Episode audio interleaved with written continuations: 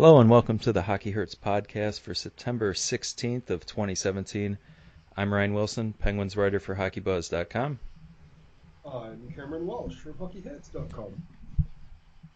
This week we decided to preview the Central Division. That will take up the Lions' share of the podcast, but there were a couple signings that happened since the last time we were on and we're going to lead with that before we get into the Central. Uh, which one of the signings did you want to start with? Start with Pastrnak. I think that was the more, I don't know, extreme of the, the signings that, that got completed. Yeah, I thought, uh, you know, 6.6 with an infinity sign million is was um, you know that's not no money, but I think the team did pretty good here. I think the team's done really well. Like I I've said in previous podcasts that I thought they were running the risk of, of you know running Pastrnak out of town because he wanted X out, and you have a look at what his results have been. He probably I would have assumed deserved a little bit more than that, but hey, give the general manager credit. He's he's managed to to bring him in on only only six years, so it's not eight. Um, so they haven't got him past, you know, into his 30s. He'll be 28, 27 I'd when give, he wraps up. I'd want him for eight. No, I get that argument, but if you if you're gonna go hard on the whole aging curve thing, it's like I think it's a nice temperature. It's brilliant. Like a six by six is by six six six forever. Um, you know, but it's a good deal. I think he's done really really well, and I was expecting him to screw this up, and he, he hasn't. The GM. Well done, Boston. Yeah, the GM. I was really expecting him to screw this up, and he hasn't. So give him give him credit where credit's due. Yeah, he's a great player. He really is. Yes. They uh was he a first rounder? I can't even recall. Yeah, first round, 25th. 25th. That's that's that is solid value at number 25 overall. Yeah. I enjoy watching yeah. him play. So it, for me, it's great because it keeps that first line together. you know, if if you if you left, you never know what's going to happen if you end up at a different club or anything like that. But to be able to see him, Bergeron, and Marchand go again will be great. And Berger- Bergeron's great. Marchand's been as good of a goal scorer as anybody recently. Yeah. Uh, Pastrnak will be the kind of guy that can kind of complement the other guys as they age on their long contracts. Yeah, yeah. He it'll be it'll be interesting to see because right now he doesn't have to be the possession driver on that line. The other two do a bulk of that work, and obviously um, Bergeron does a majority of that work for that line. But as their ability to be as brilliant at that start to decline, if Pastrnak is worth the the 6.6 that they've they've given him, um, he will will have to pick that slack up to make the longevity of that line continue as a top quality first line in the league. So that'll be the, the challenge for, for Pastrnak and the, the coaching staff will be when that, you know, the scales do tip and the other two guys can't drive the line, is he capable as a, as a winger to drive the line as well? Yeah, I guess I don't have too much more unique to add to that because it's just a really good player and good value for the team. Yeah, it's, it's good it sucks because I'm not a Boston fan, I'm a Penguins fan, but you know, it's good for them. The, uh, Bryan Little? Yeah. Um, really a grossly underrated player for a very long time. He's been very good for uh, not only, I think, Atlanta. he was great in Atlanta. He actually almost won me my fantasy league one year when he was playing next to Kovalchuk. Oh, okay um, I kept going, where the hell are all these points coming from? And it was literally little. So Um, yes, I have. Um, I've always kept a close eye on him since then for that reason. And yeah, he just under the radar. You don't you don't really think much about him. So six years, five point two nine. You said. Yep. And uh, that's worrying. The length. This that that contract length is a little bit worrying because he's 29 right now. And you're talking about a Jets team that does have some younger forwards coming through their system, as we will discuss when it gets to to them for the Central preview. Yeah, it's it, the, it's a tough spot. The thing for me is all the like he's got no movement clause in the first three years, and he's got a modified no trade clause in the last three years. The thing for me with some of these contracts, with the length of them, if teams were able to get the six years without these clauses in them, it would give the team some flexibility to start moving some players around.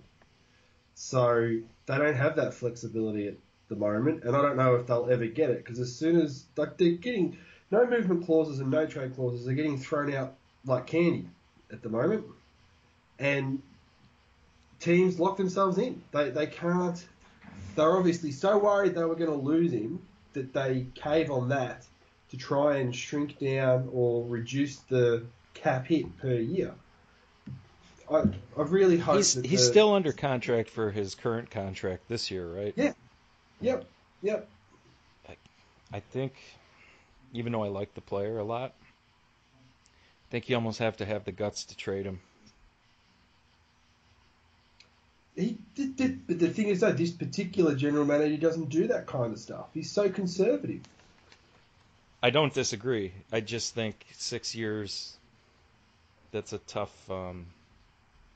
That takes it through to thirty-six, and he's as much as, like you said, as much as you like the player and I like the player, he's not shown me anything through his career that suggests that the decline from his peak is not going to be steepish. I guess it's GMs are really banking on a lockout. yeah, I, I, think so.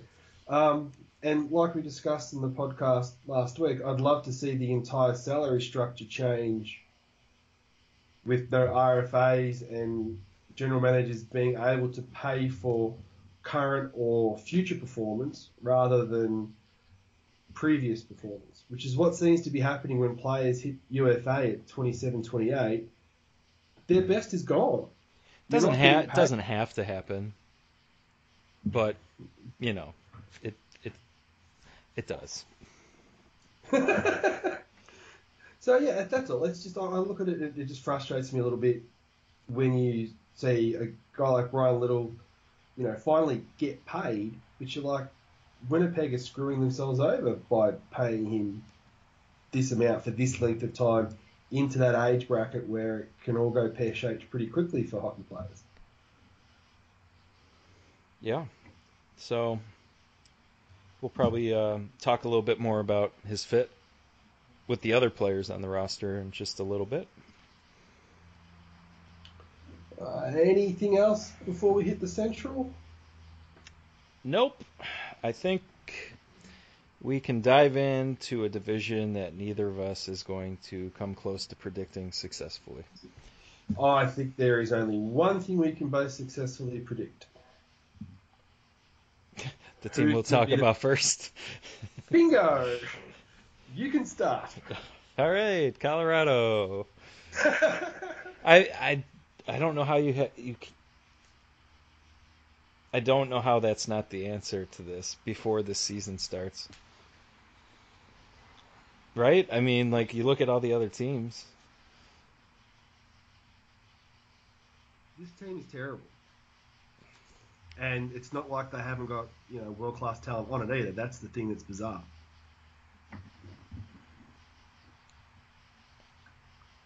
Yeah, um, and we don't know what's going to happen with Duchene yet, other than I'd like to say that he's going to be moved, but as far as return goes, I, I, your guess is as good as mine. So it makes it uh, a little bit tough to truly predict the team before a, a like a pretty sizable trade is going to happen, impact at least. And you know, I think even if Colorado quote unquote wins the trade, I, I don't think there's enough that could leapfrog them over the other six.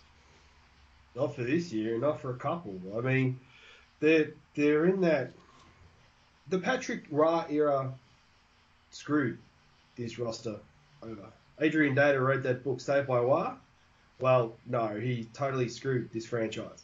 Gave them a false sense of what they actually were and where they were in their development, and they loaded up on the wrong sorts of players around their young stars. They went, they went for the whole we need veterans too early, and lost their development pipeline.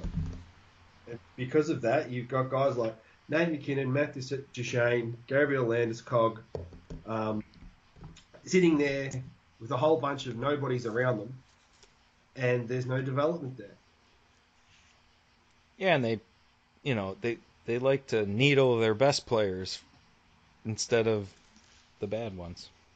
Well, they're not the only franchise that does that, but yes, you're exactly right. It does certainly doesn't help in regards to keeping your your best players around. I mean, they've only got four listed defensemen rostered at the moment, NHL level, and that's including the Zadorov signing that just happened. So I don't know where this franchise is going and, and, and what they're doing. It's like they need to clean slate from GM down, really, and and start again. How you sell that to, to the fan base that was, you know, sort of promised the world from said GM and said former coach, I don't know. Well, the longer they stick with uh, Captain Joe, the that number 19 isn't as good as the other 19 GM. That's for sure. And it's so rare for. I stand by this in almost any sport. It is so rare for superstar players to work as a coach or as a general manager. Doesn't matter where you're at. It's such a rare thing to occur. Um, heaps of players over here in the AFL have, who have been absolute champions of the game have tried their hand at coaching, just can't do it. They, they can't teach what they understood about the game, and then they get frustrated, and then it all just goes pear shaped. Sakic might be able to see what goes on on the ice, but he has no idea how to compile a team. Well, the sample so far would agree with you.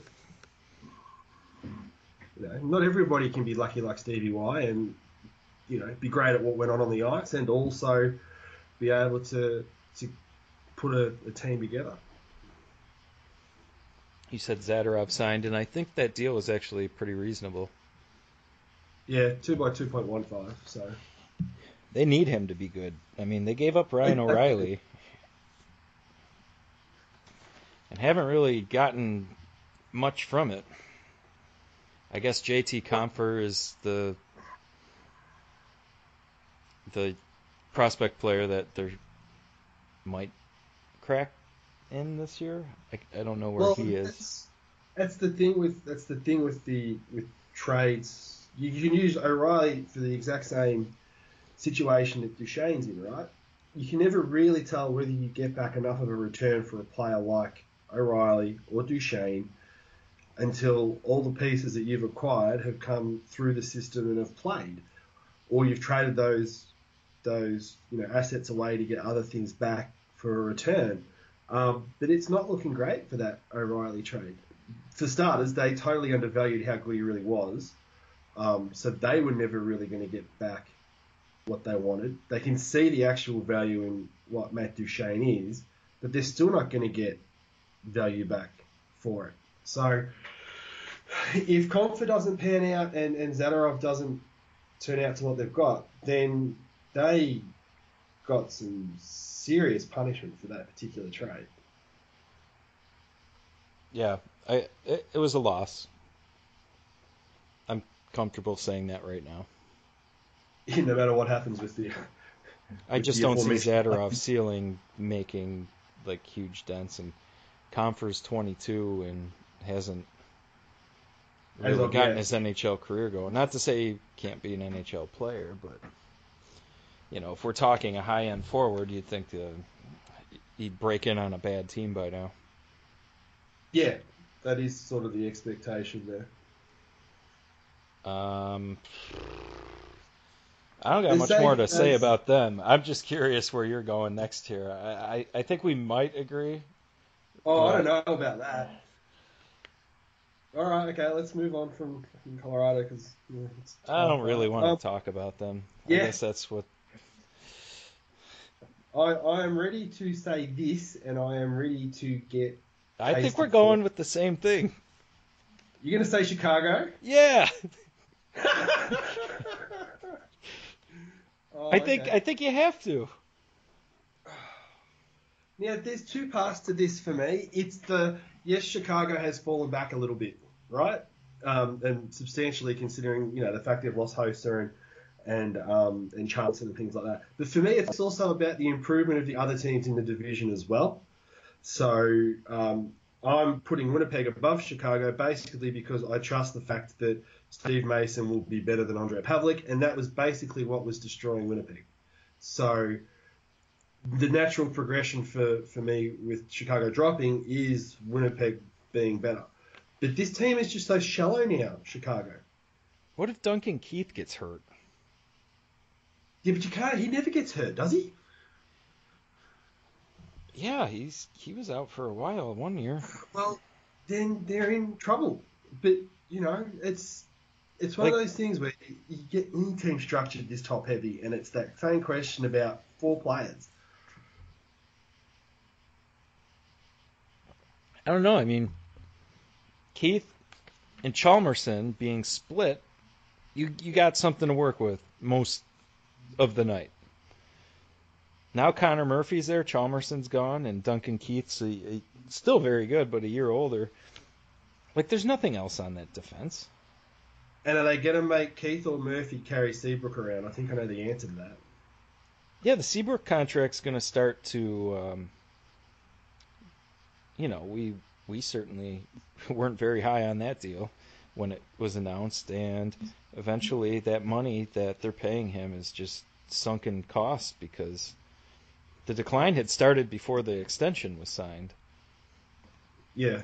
Well, the, the thing for me is, I suppose if DeBrincat comes up and and is awesome, then that's great. But you're relying on DeBrincat to come in and play a major role, and like, like you kind of want a guy like to bring Brinkat to come in and just be a complementary player on a line. He, they're not going to get that luxury with him. He's either going to have to come in and, and play the nine games and blitz, and they go, all right, we'll keep him. It's going to be worth it, or send him back. So I don't know. I mean, this who knows? Patrick Kane Is is he a send him back candidate? I thought he was. I could have. I could have that wrong. Because he was playing with Connor McDavid in juniors. Uh, I'm trying to find it. No, he's exempt from the 50 standard player contract limit. Uh, I'm trying to remember. Ah, whatever. He's a he's a junior, not a minor. So he's a junior level player. So I reckon he's in that Daniel Sprong spot. Sweet. Yeah. so So I reckon, yeah. So, well, I've only heard good things about him since you know the um, the rookie camps have come up and all that sort of stuff, and things are looking good there. So, I just don't see where this team's going to get it done unless they just dominate from their top top line players and they just get through. But they're down one of them. Yeah, Hall of Famer as well. At that, Like even Hossa in decline is very good. yeah, Like I don't hate the Saad trade because Panarin's going to get a huge raise coming up, and they can't really swallow that. Well, like, and, and. Yeah, six mil and great value, and he's going to be good Well, throughout yeah. his contract. yeah. He's a good, very good player him in his own right. I think Panarin's a better fit for them. Like Well, Toews, like- Toews is a good, very good player. So you got Anisimov, Panarin, Kane on a line. That's a great line. Toews should be able to to be average at lowest on a on his own line. So you got a good Yeah. top six, but now you know Yeah, it gets it's tough. Saad would probably go with um, Toews maybe, and then Kane's kind of got Anisimov, but what what else is over there? I guess you know I have no problem with trying Patrick Sharp for like dirt cheap like they are, but don't know what you're going to get from that. You're out, but that's the thing. If you bring Patrick Sharp in for under a mil, and he gets to play third line minutes, second line power play, and you know spot replacement when guys are injured or stuff like that, that works out well. But if you're having to rely on him to be your second line winger, that's where the depth starts to shallow out because the volume of minutes that Patrick Sharp will have to play at the age of 35, it's it's three or four minutes extra a night across 82 games. It takes its toll. So it just it just gets tough. That's Been all. dinged up. Yeah, It- and you had to pay Kane and Toews what they did. It's the price you you have to pay when they, they got those really good bridging deals. There was there was this was the cost of that. Um, you know, they got Duncan Keith on one of those wonderful backdiving deals and Marian Hossa on one of those wonderful backdiving deals um, that allowed them to get out from a an aging Hossa contract. So things aren't all bad for them, but they are going to heavily rely on the guys that make the money. Crawford's going to have to be the Crawford that a lot of Chicago fans think that he is. Crawford Um, has been good. Correct. If, if, if there's any, and they, they don't have, um, they, oh, Darling. Thank you. They don't have Darling there if, if Crawford does go through a two or a three week stint where it, it goes all screwy on him. Like this division's tough. You can't really afford to have a two or a three week losing streak where you go one and eight or something, and all of a sudden you're at the bottom of the bottom of the ladder. It's just sort of how it's going to work in this div this year, I think. They're in the hell of a division, you know. Well, And, and you know, I don't think they're like a bad team to be in second to last place, but hey, That's the thing. Every everyone above Chicago are potential playoff teams. That's that's the thing. And so Chicago, there's only one team I think can't make the playoffs out of this division, and that was the one we started with. Everyone else could make it. I mean, everything could go right for Chicago, and they could end up second or third in the division. Yep, that's probably not going to win us many fans in the Windy City, but I, I don't know how else to. The first two are the only ones I was confident with. See, I was. This is the thing. I'm not even confident with. I'm not confident. No, confident in that I knew what I was going to be doing. Oh, okay, right. Well, that's different then. Yeah. All right, I'm curious to see if the streak continues here. Uh, I don't think it will. I've got Nashville next. Oh wow. okay, I did not have What that. you have? I had St. Louis. Okay. All right. We, I've got St. Louis quite high actually. okay, so basically we have Minnesota, or I'm sorry, uh, it flipped. I bet. Okay, What do you mean? we can go with Nashville, even though I don't agree. Eh, we'll do that, and then we'll, yeah, okay, because it doesn't matter. We're doing all the teams. Who gives a shit? yeah, Um, well, I did this because Ellis is out for a long time, and I know they've got a great back six, but they need Ellis um, to help them out, and I just think like any team, they'll struggle a little bit after the Stanley Cup playoffs. That's all. Uh, I forgot about the Ellis thing, so that's fair. So, the, so the thing for me putting Nashville here is that when that makes them one, two, three, four. That makes them five in the division. They could still make the playoffs and do exactly what they did last year and come from eight. So I'm not doing this to say they're not going to make the playoffs and they're toast and, and, and, everything's done. It's just a realistic assessment of the fact that this division is fucking hard to predict, and they've got one of their best puck moving defensemen out, and that's tough to recover from. I think they can absorb that. Not like absorb it, but you know what I mean. Like Yep, They, totally. They've got three other guys that they can really lean on. Yep. They weren't fantastic last year. Don't forget, everybody. They scraped in. Yes, they were playing some great hockey at the end of the year. They, you know, 2016 Pittsburgh Penguins, it really came on strong at the end of the year and pushed all the way through. So, which particular Nashville Predators are we going to see? Are we going to see the one that that you know bulldozed their way through the West in the in the finals, or are we going to see the team that was ridiculously inconsistent throughout the year and um, you know struggle to make the playoffs? So I don't. This is the thing. Uh, we can often get recency bias in the last version iteration of the team that we saw. There are some good players that can come in and help them out. You know, is Nick Bonino really the answer at third line center that they think he is? So that's going to be because their depth is what made them so good, and that's why losing Ryan Johansen in the playoffs killed them when it came to playing against Pittsburgh. So I just, I don't know. It's why they're dead last. Well, I suppose to support your theory, Pekka Rinne is going to have to back last year up. He hasn't really consistently done that sort of stuff. Not lately. No. So he's got to play at the level he did last year. If he dips, then then yeah, I, I suppose your hypothesis here gains some traction because if he plays poorly, they're screwed.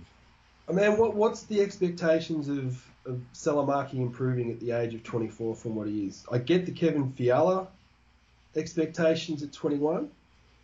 And Oh Viktor yeah, Ar- I have Fiala written down. I know he broke his leg, but good Yeah. player. He'll continue to get better. I, and then you know, losing James Neal for nothing is a tough blow. yeah, it, it's like where did where do they recover that goal scoring? As much as I think James Neal is a dick, the guy can fill the net.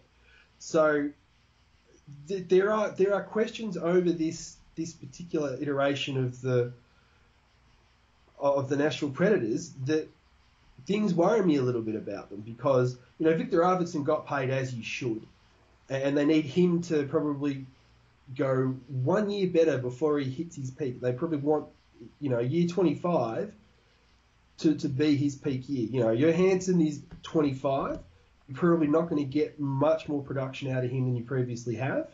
Filip Forsberg, 23, probably will be better than what he was. You're not going to get more out of Hartnell than you've seen previously. You know what I though? I, I like that. No, no, good signing, but he's not going to he's not going to light the lamp everywhere, if you know what I mean. So that's the it's the tough one. Like, what are the expectations out of Sissons and Aberg in regards to giving them more offense to fill what they lost from? I don't I don't Yeah. really think much of Sissons. I don't think. No, that's my point. Like, I can't. You look at the age of all these guys, and Yarn only- has to do more. Yeah, but he's 25. So what, what are you what what are your actual scoring expectations out of a guy that Yeah. hasn't listed the league? That's probably the one thing that I'm mentally starting to work out now with aging curves is that what you get from somebody between the ages of like 22 and, and 25 is what you're going to get. You're not really going to get much more out of them. It's just going to s- slowly fall away. So I don't know where Nashville are going to find this extra scoring for them, unless it all comes from the, the back end and they drive it from there. Well, you've made a convincing case. Finally, yay! All right, so who did you have there instead of Nashville? Uh, St. Louis. All right, so let's go to Louis. You know, I'm not. preface Actually, a lot of this with everything that we're saying is I, I don't know. I just don't know, but I had St. Louis there. Yeah, but a lot of the I'm looking at that roster now, and a lot of the arguments I just made for Nashville, you can lay them out for this St. Louis team as well. And a big part of, you know, why I'm not thinking too much of them is, you know, Shattenkirk. See you later. Now you got Parayko and Pietrangelo, who are both good. And Bouwmeester, who's too old, and Gunnarsson, that's yeah. There's not much else there. The thing that I find hilarious is I actually had them third. Jake Allen was I was was he okay last year? I thought he turned it around. Yeah, he, um, and that's the thing. Like, I have a feeling I may have put St. Louis third purely on name recognition, reputation. How bad's that? I think Berglund's out for months. Oh God, if that's the case, then yeah, I've totally got this wrong. But I mean, you got Vlad, and Vlad's fun to watch, and at least Pietrangelo and, and Parayko can get the puck to him. So that's going to be good. Stastny's good. Steen. I'm really interested to see if there's a drop off there. I like Schwartz. I like um, Brayden Bennett. Schenn uh, leaving. Oh, uh, Philly shit. incoming there. Yeah. Well, Beau Bennett's there, so that'll be fine. Oh, for 10 games, it'll be great. Uh, actually, the forward, I'm uh, they they need to uh, get um not get going per se, but just just uh, start his career as a regular as a Fabbri. yeah. Yeah, I was thinking the same thing. But I see Chris Thorburn there and Brodziak and Sundqvist. Paajarvi seems to still be a thing. Sounds like a disease when you say it that way. I don't Um, know. I just Yeah, um, I think about what I just said, and I have a feeling it was a historical. Let's put them third as opposed to put them in Nashville slot. I think you're right. There's not a lot there to be excited about. It is a blah roster, and I don't know about their coach. is it Yeo? Yeah, I just Better just don't know. Whether- True, but the thing with a guy like Hitchcock is that you can take a lesser roster and shut it down. It's hard to be an expansive and an aggressive team when you don't have the horses to do it. And Yeo is an aggressive four checking coach, so I don't know. We'll see. Makes it tough. does. So did you have Winnipeg next? Um, let's see. Did I Winnipeg? Yeah, I suppose so. I I, I, I feel like it, it's either make the playoffs this year or shut the fuck up for good, Winnipeg. Right? Like Yeah. Yep. this is you know Under this, under last this year was a disappointing year for them. Yep, but under this management, this is the best roster they've got constructed in regards to they don't have a gaping hole somewhere down the roster, and they have a stack load of RFAs coming up after this year. So they need to know this year who's good, who's not, who to keep, who to get rid of, and they need to try and find out by at least going a couple of rounds in the playoffs. I mean, part of that Bryan Little signing, if you want to say it makes sense, is you kept him to be good right now. Correct. So I I love their forward group. If they are willing to make room for some of the younger guys, um, I mean Patrik Laine is one of the younger guys. I think he's uh, found a spot on the lineup. Um, Nikolai Ehlers is very underrated. Awesome player. I'm curious if Nic Petan will be uh, ready for prime time. Uh, Kyle Connor's another good draft pick. I want to see if Marco Dano gets a crack to be the Marco Dano it looked like he was going to be. Yeah, his Columbus sample, he had a really great points per 60 at even strength, 2.38 or something. It was really good. It was like for 40 games, but he really hasn't stuck anywhere since, so it makes you wonder. Yeah, I, and that's the thing. Like, I'm curious. This this particular team is a, a great spot for him to play with quality players up and down the lineup. Like they are pretty deep at, at forward in regards to who they can deploy. Yeah, we haven't even brought up. Scheifele or Wheeler, who are both No. excellent. Yeah, so there's there's depth there's depth down that lineup. Now, if the coaching staff doesn't take, you know, the traditional route that this particular coach usually does in regards to what he thinks the lineup should be, and tries to play with three lines that want to drive the puck forward, guys like Dano and Ehlers should do pretty well. Perreault, good player. Yeah, And basically, you're looking at Byfuglien and Trouba playing big minutes and, on different pairings. Those those guys are both really good. Tyler Myers, yeah, that contract's not very good, but it's there. Whatever. A third pairing role for him, probably not a terrible thing.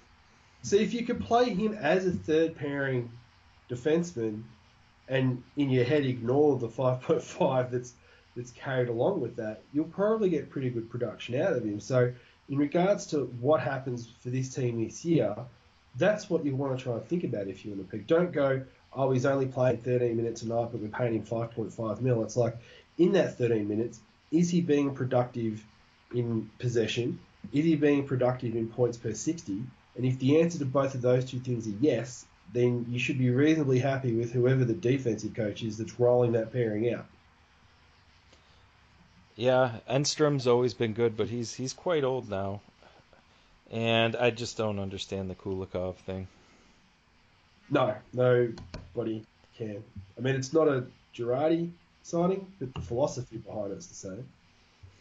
Steve Mason can only be better than what they've gotten, and that's what you said is so true. They just the goaltending has sunk them. Yeah. So I, I'm banking my Winnipeg making the playoffs based around that, and Yeah, I'm banking it on great forwards, solely that really. two really good right defensemen, and average goaltending. last year's team wasn't terrible. Last year's goaltending was, and I I have I put my faith in in Nick Mercadante that Steve Mason is at least average, and that will be bet that will be good enough for them. Like you look at the year they made the playoffs, uh, it was Hutchinson that went on an absolute tear, wasn't it? That's what got him into the playoffs. He, he replaced Pavelec and he just went on an absolute gangbusters tear. Um, so the team in front of the goaltending is good enough if they get league average. That's all they need, and I think they'll make it. If they don't, you know, There should be some good. serious. There should be some serious consideration for some changes, whether that's management or roster, because something's gone wrong. well, I think I would have had Nashville next, but we've already chatted about them. We have two teams left. Who is winning this division? I say- still don't know. I am gonna A go team that has played in Minnesota at some point. yeah, let's let's run with that one. I'm going to say the current iteration of that Minnesota team. So we're picking Minnesota at the top. Yep, I can be I can be sold either way. Yeah, well, so can I. I am going to agree because Bruce Boudreau seems to do his thing. Now, what happens after they win the division is up for debate, but I think they'll win it. I didn't really care for the Pominville Scandella trade. I'll I'll say that. Yeah, that's great for um, Buffalo. I because Pominville, he had a really quietly successful year. Yeah, He's he's always been a very good player. I used to love watching him in Rochester the year of the of the lockout. He he he was awesome. Goaltending for them, pretty good. Defensively, even without Scandella, should be fine. well, it helps that Suter can rack up 28 minutes a night.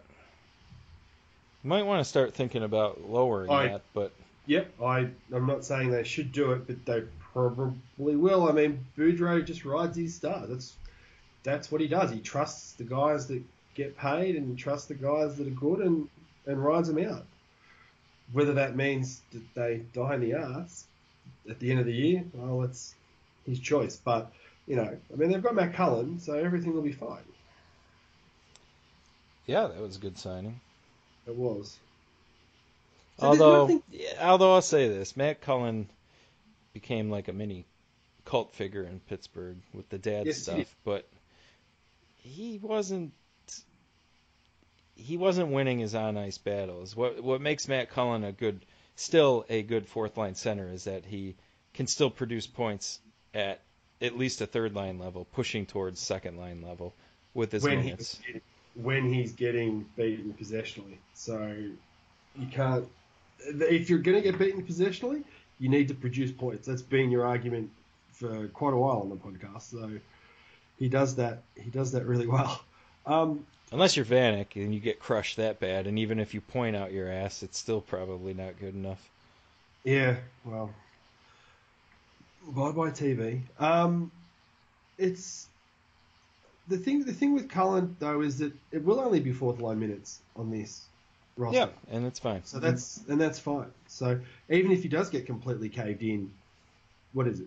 They can reduce his minutes to what eight minutes a night and have him play on the penalty kill. So it's not going to be a total disaster for them if that's the case. This this team doesn't have anyone that jumps out at me that says, "Yay, I want to go and watch them play," except for maybe Nino. Yeah, yeah, they're just kind of the, you know, above average in a lot of places. and the other thing is, like, you look at Charlie Coyle, right?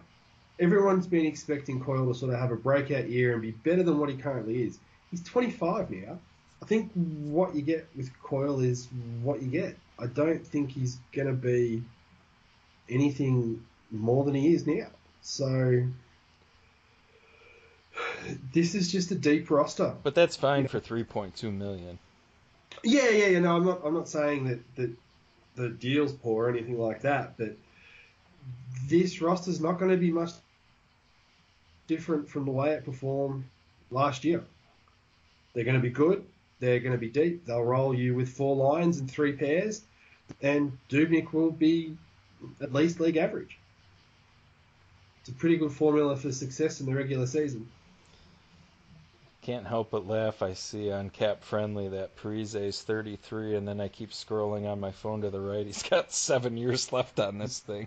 Yeah, that thing that thing just doesn't stop. It just keeps going. So. Oh my god, 13 fucking year contracts. Well, it's the same. They had to write that into the CBA to save these guys. Yeah. Yep. The GMs. Yeah, I ain't gonna be here in 13 years. Fuck it, sign him. Let's do it for the now. You know, but, it's another reason. Another reason to change that salary structure. Eric Staal, great signing. Hopefully yep. for them, he can continue what he did.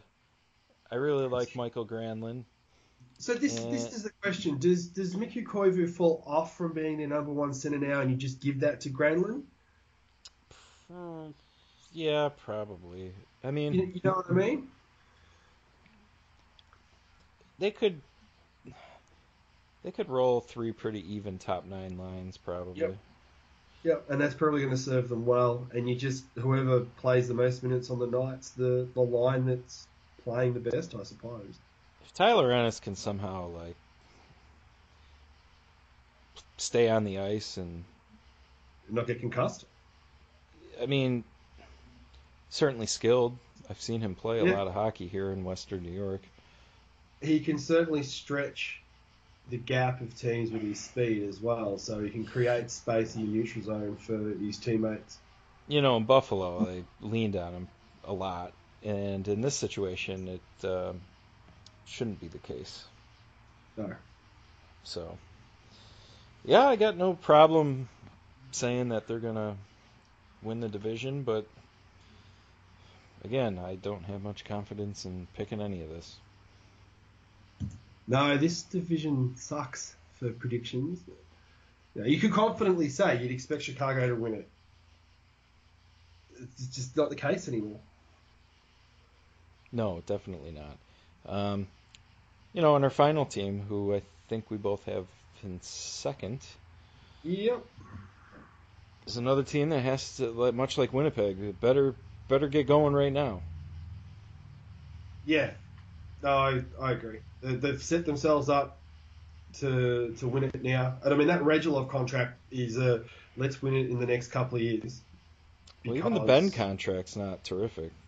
No, I, I I get it. They they really didn't have a choice with that, but you need to win now with 9.5 million times forever six or seven. He's 28.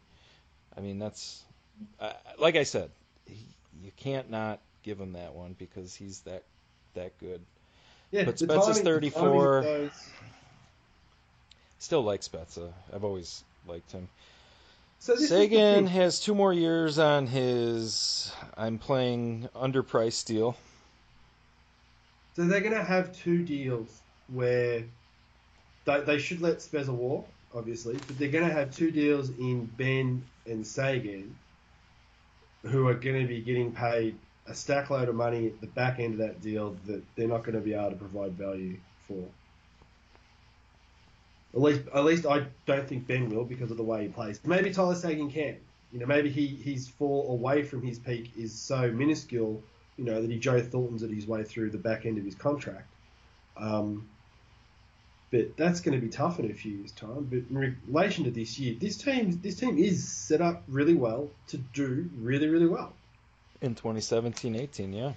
Yeah. Radek Faksa should be a good uh, third line center. Yeah. I like the Hanzal. I like Hanzal being there. You know. Yeah, three years they got out of that pretty okay.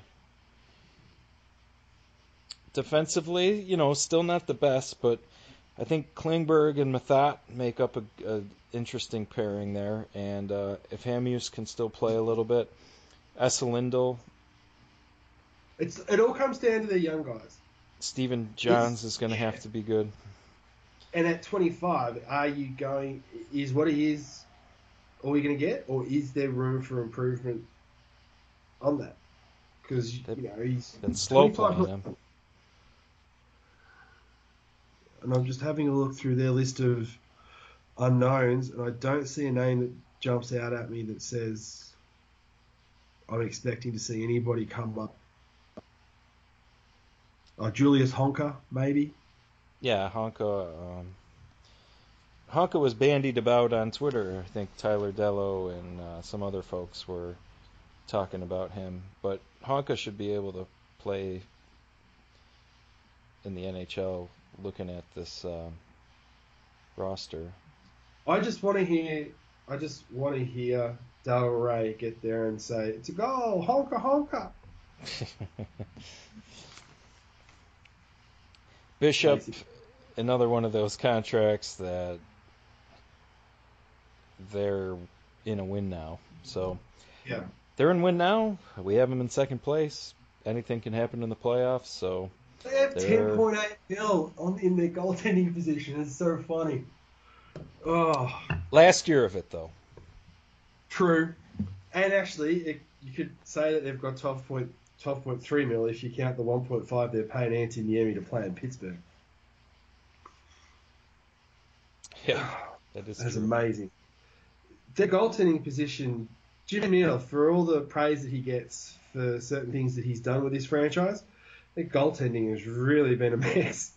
So he's hoping that Ben Bishop one stays healthy, and if he doesn't, Kari Lehtonen is at least league average.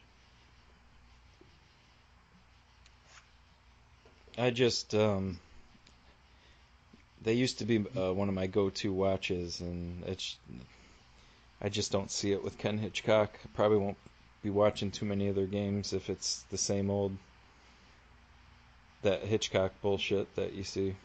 I yep. just have no interest in watching his teams play hockey. That, I, I, suppose that's the, the worry for me is that they've gone from a team that wanted to push the play and push the puck and score to and last year's roster was depleted with injuries and just couldn't stay in one piece, and it all went pear shaped for them. To suddenly going, well, it's the coaching style that, that did us in. Hitchcock is, is going to grade on this team in two years. So if they don't win it in two years, he'll be on the arse anyway. but what he asks his teams to do is physically challenging. If they're worried about this team staying in one piece, the way he coaches is not a, a method of, of, of hockey on the ice that I would want to throw at my players. How's he and Radulov going to get along? that's that's an interesting thing to think about. Yeah. Same with Tyler Seguin. You know, he gets accused of of being a little shallow in his back checks at times. That never goes well with Hitchcock. Same with Spezza.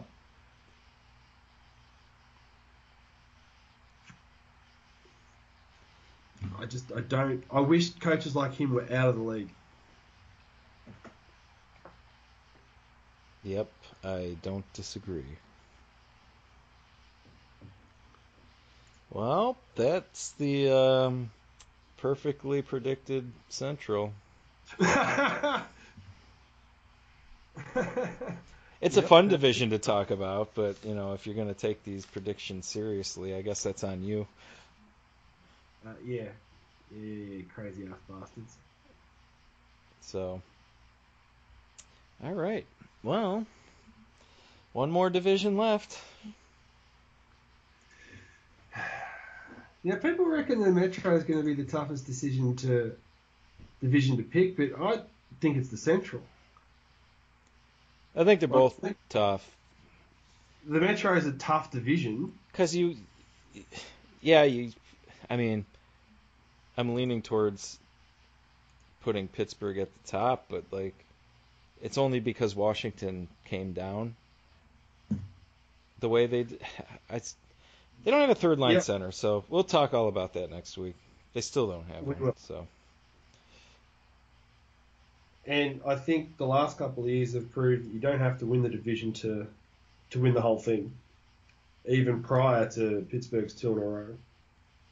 Not for nothing has Pittsburgh won the division on any other five.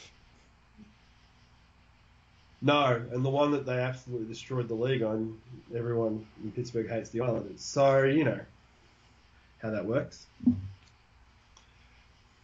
must be a mental block in Pittsburgh if they win the division. Yeah, the '93 team was awesome, but you know, Tommy B, gotta stop that shot. Yes, he should. Geez, there's a surprise. Championship Pittsburgh team destroyed by goaltending. My brother actually just said that he's been seeing Fleury at the rink uh, because he's in Vegas. So, what did he say? I think he was playing pickup. What, he was just skating around or he was keeping pickup?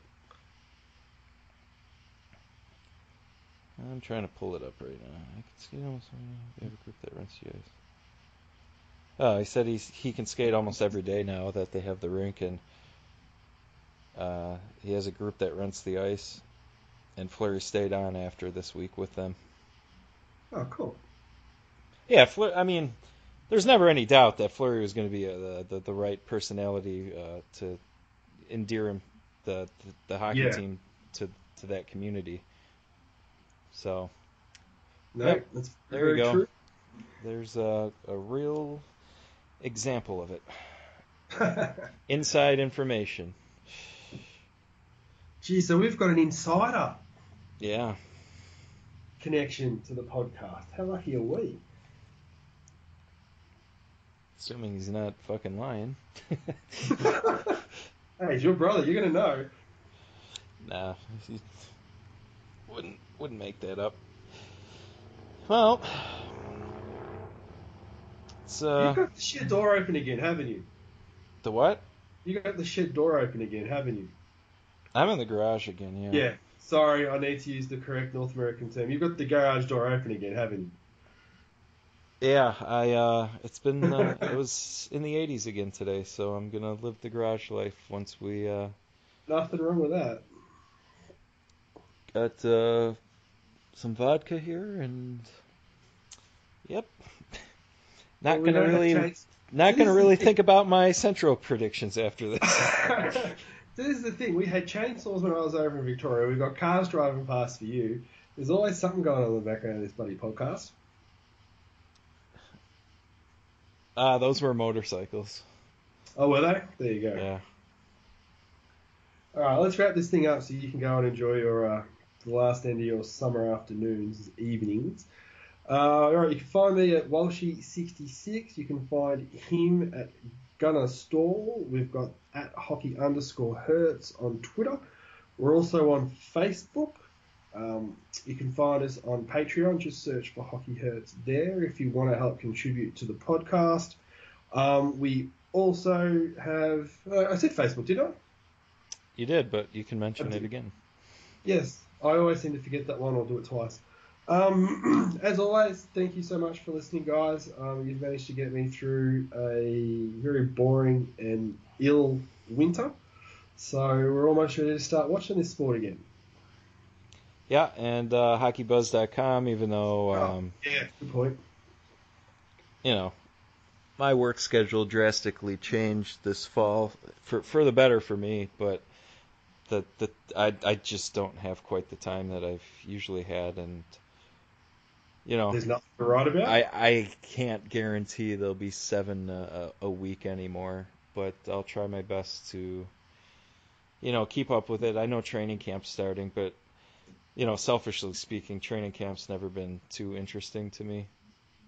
Well, one thing that is good, I think the 29th of September, those of us that like numbers can rejoice because there may be the new the new version of Corsica up to start using. And here's fingers crossed that Manny isn't going to die from people telling him that it's crap.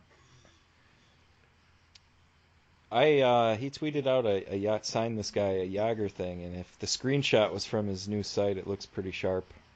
Yeah, I think he's worked himself to the bone on this one. I think I'm hoping that it it comes out and everybody lays off him a little bit because um, he's the last resource at the moment in regards for us to be able to collect numbers and do what we want to do with them. Um, you know, unlike the visualizations that, that Micah does, which are fantastic, it, it's the data that's right there in front of you with, with Micah. You can't go in and dive into the numbers yourself and try and see if you've got a, a pretext that's right or whether you're reading something wrong. Yeah, I'll be um, I'll be more motivated once Corsica comes back. It's just um, since hockey analysis went down, it's whatever. And that's I mean I use natural stat trick uh, quite a bit for certain things, but it's not quite um, There. the War on Ice and Corsica did all the the extreme newer stuff well, uh, good layout and uh, the rolling averages and those kind of charts. But hockey analysis was where I would go if I if I just needed basic, quick information on advanced stats. The site would load lightning quick, and the with or without use were always there, um, just to see, not even with or without use for the Corsi, but just who who did this player play with the most Yeah, or who did they play against the most? Uh, and you could easily pull that up, and you know that's been lacking.